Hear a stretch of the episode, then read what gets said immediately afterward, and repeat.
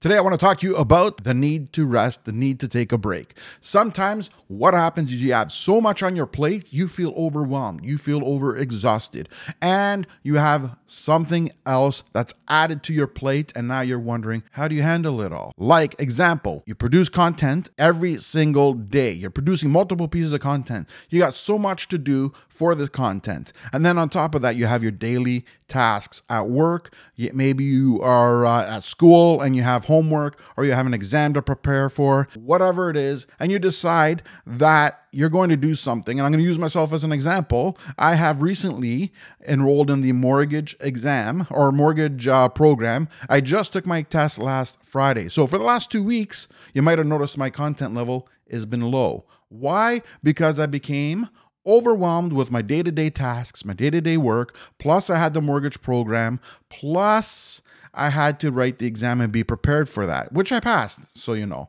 So that's going to be an added service to the fact that I sell real estate. So I have a real estate license and I will have a mortgage broker's or mortgage agent's license. So, with that being said, just like you need a vacation sometimes, sometimes you need to step back and take a break, and that's okay. We all need a moment to take a rest or a step back from something. And that gives us the opportunity to refocus re, you know to come up with fresh new ideas repurpose. And sometimes that gives us the extra edge when we come back. As long as your rest isn't every second week just like a vacation it's once a year once a year take a week off. It's okay. That's what i want to tell you. Thanks for tuning in to minute mondays